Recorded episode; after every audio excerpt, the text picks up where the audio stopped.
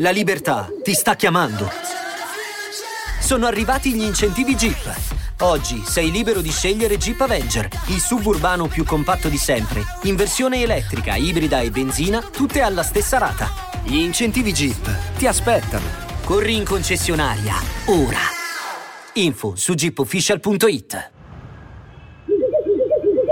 Pronto? Io credo che ci sono canzoni che raccontano certi aspetti della vita e, e, canzoni che partono da certi aspetti per raccontarne altri.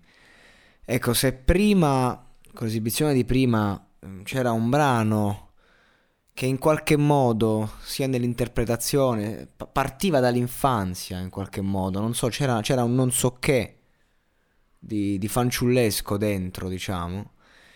E adesso ci, ci, ci, si ritrova catapultati in un brano che invece eh, parla proprio di un, un, mondo un po' più adulto.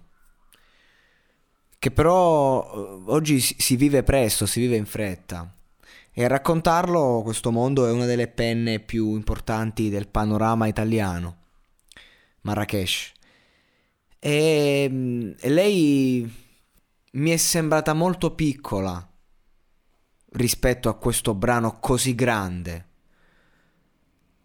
Anche se l'ha, l'ha cantata da Dio.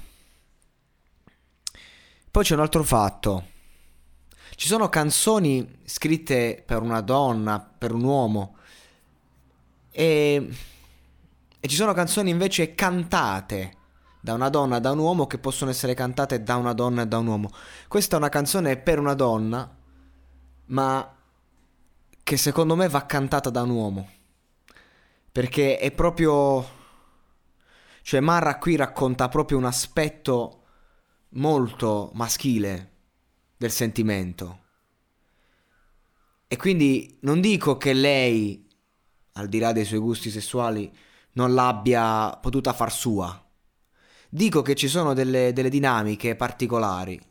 Un po' come quando Tiziano Ferro ha fatto Almeno tu nell'universo, no? Che è una canzone difficilissima da cantare nelle vesti di uomo.